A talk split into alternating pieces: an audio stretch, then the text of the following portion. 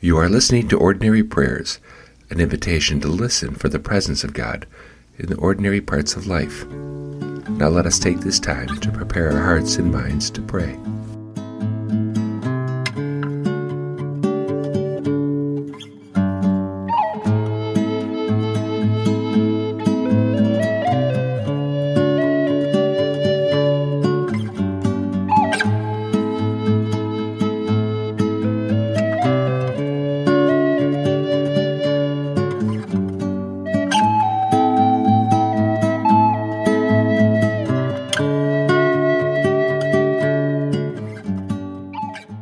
Scholars are not certain if Paul wrote this letter, or a student of Paul wrote it. The language is overflowing with praise of God's grace and activity on behalf of human beings. It also includes liturgical formulas used for worship, making Ephesians as much about prayer and praise as a correspondence between people. The letter is written when hope for Christ's imminent return was fading, and believers needed to be reminded of Christ's ongoing presence with the faithful. Readers can hear the long-term vision of faith being spoken. As you listen, where do you need to be reminded of Christ's ongoing presence in your daily life? Let us listen to Ephesians chapter 1, verses 3 through 14.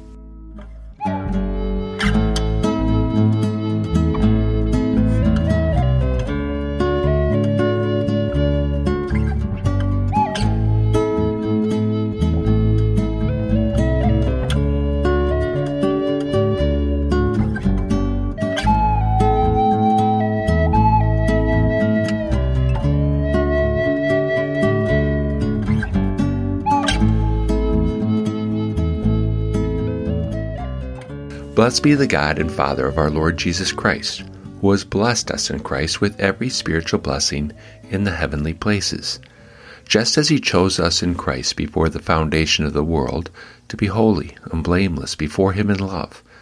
He destined us for adoption as children through Jesus Christ, according to the good pleasure of his will, to the praise of his glorious grace that he freely bestowed on us in the Beloved. In him we have redemption through his blood, the forgiveness of our trespasses according to the riches of his grace that he lavished on us. With all wisdom and insight, he has made known to us the mystery of his will, according to his good pleasure that he set forth in Christ, as a plan for the fullness of time, to gather up all things in him, things in heaven and things on earth. In Christ we have also obtained an inheritance, having been destined according to the purpose of him who accomplishes all things according to his counsel and will, so that we, who were the first to set our hope on Christ, might live for the praise of his glory. In him you also, when you have heard the word of truth, the gospel of your own salvation, and have believed in him, were marked with the seal of the promised Holy Spirit. This is the pledge of our inheritance towards the redemption as God's own people, to the praise of his glory.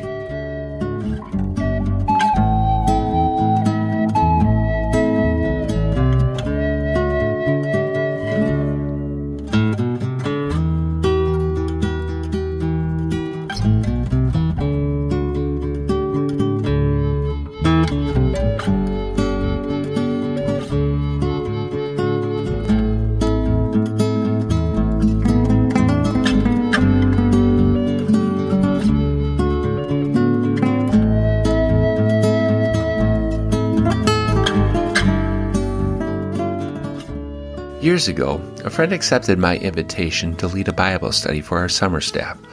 During the study, he told us an incredible story from his own life. I can never remember the Bible verse or the theme we were studying, but the story was unforgettable. I think of it every time I read the first chapter of Ephesians. The story he told was about his own birth. His mother had problems during pregnancy, which only got worse during labor. Tragically, the complications related to delivery led to her death immediately following his birth.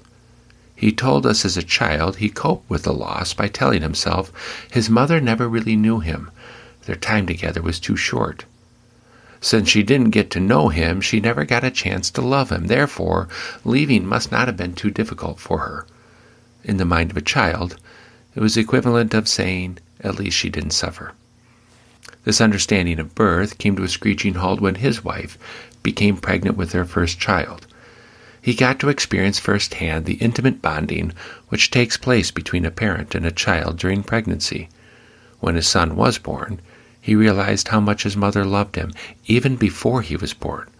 Her leaving must have been the most devastating thing in the world. Even before the foundation of his own existence, his mother had loved him, just as even before the foundation of his own son's birth, he loved him. At that moment, the mystery of the universe unfolded in front of my friend's eyes, and he wept for his mother. Research into early childhood development has discovered the brain of a prenatal infant can detect voices and songs. Even while they are in the womb, children are hearing and perceiving the sounds of a world they cannot see. From the moment of birth, they study the world, attaching faces to the voices they heard while in the womb. It teaches them whom to trust. New parents treat those first moments of life as holy, blameless, and steeped in love. The power of the moment blinds them to the reality of life. Soon after birth, they will realize the rest of their life will be spent fearing for this child or trying to remember the purity and innocence of those first moments. The more I walk with people as they age and near death, the more I think of ourselves as infants still in a womb. The voice of God is like a sound we detect but cannot see.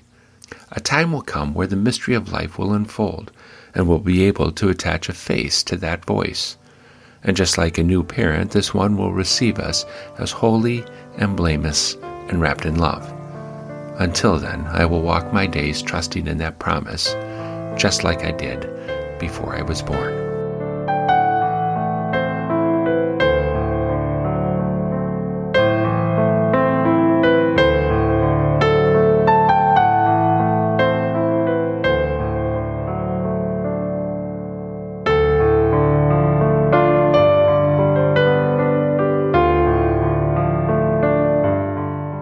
What mystery of life have you discovered as an adult which helps you understand the world?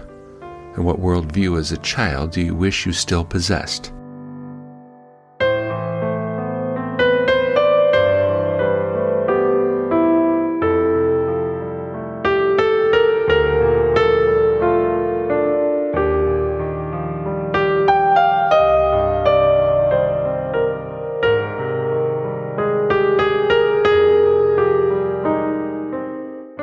When has someone treated you as holy and blameless when you knew you were not? And how does hope shape your daily life?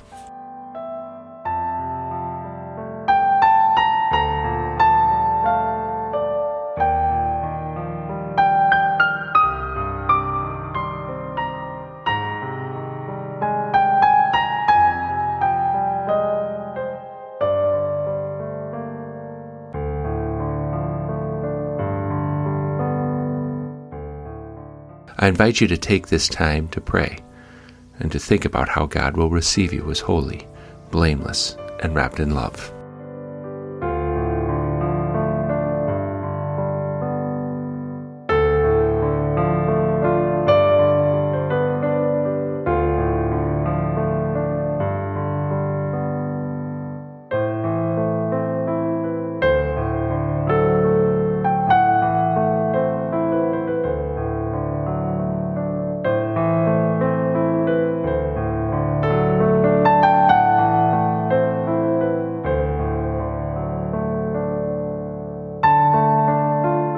Let us listen one more time to Ephesians chapter 1, verses 3 through 14.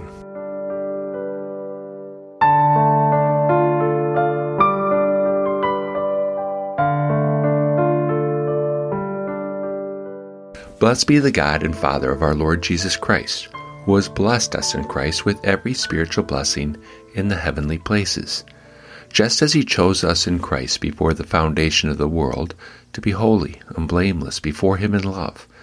He destined us for adoption as children through Jesus Christ, according to the good pleasure of his will, to the praise of his glorious grace that he freely bestowed on us in the Beloved. In him we have redemption through his blood, the forgiveness of our trespasses according to the riches of his grace that he lavished on us. With all wisdom and insight, he has made known to us the mystery of his will, according to his good pleasure that he set forth in Christ, as a plan for the fullness of time, to gather up all things in him, things in heaven and things on earth. In Christ we have also obtained an inheritance, having been destined according to the purpose of him, who accomplishes all things according to his counsel and will, so that we, who were the first to set our hope on Christ, might live for the praise of his glory. In him you also, when you have heard the word of truth, the gospel of your own salvation, and have believed in him, were marked with the seal of the promised Holy Spirit. This is the pledge of our inheritance towards the redemption as God's own people, to the praise of his glory.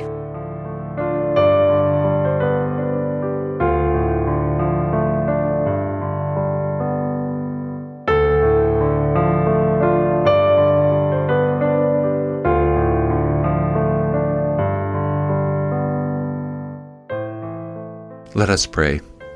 Living God, you create and sustain all life.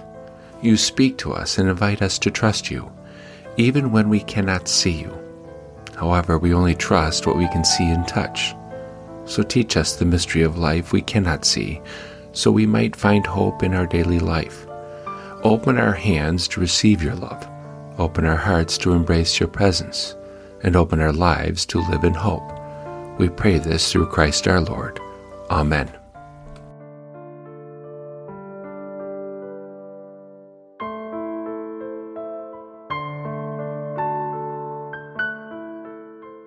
Now may God, whose power working in us can do infinitely more than we can ask or imagine, bless you and grant you the gifts of faith, hope, and love. Amen.